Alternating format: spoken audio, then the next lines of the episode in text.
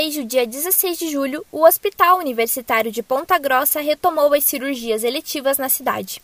As cirurgias eletivas são aquelas programadas, ou seja, não são definidas como emergenciais. Segundo o hospital, até o momento já foram realizadas 12 cirurgias eletivas desde a volta dos procedimentos.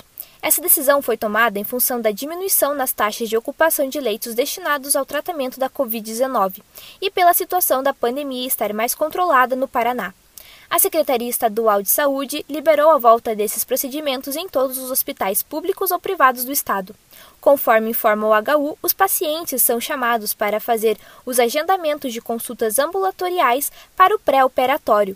Para atender a demanda das cirurgias, o hospital destinou 16 leitos, que anteriormente estavam designados exclusivamente para pacientes com Covid-19, para a estrutura de clínica e UTI geral.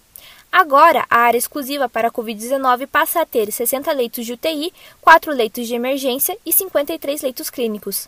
Já para os pacientes cirúrgicos, passa a ser 39 leitos e 11 leitos para outras enfermidades.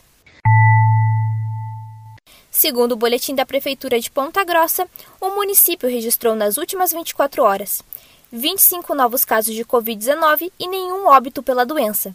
Ao todo, a cidade imunizou 63.614 pessoas com as duas doses ou dose única.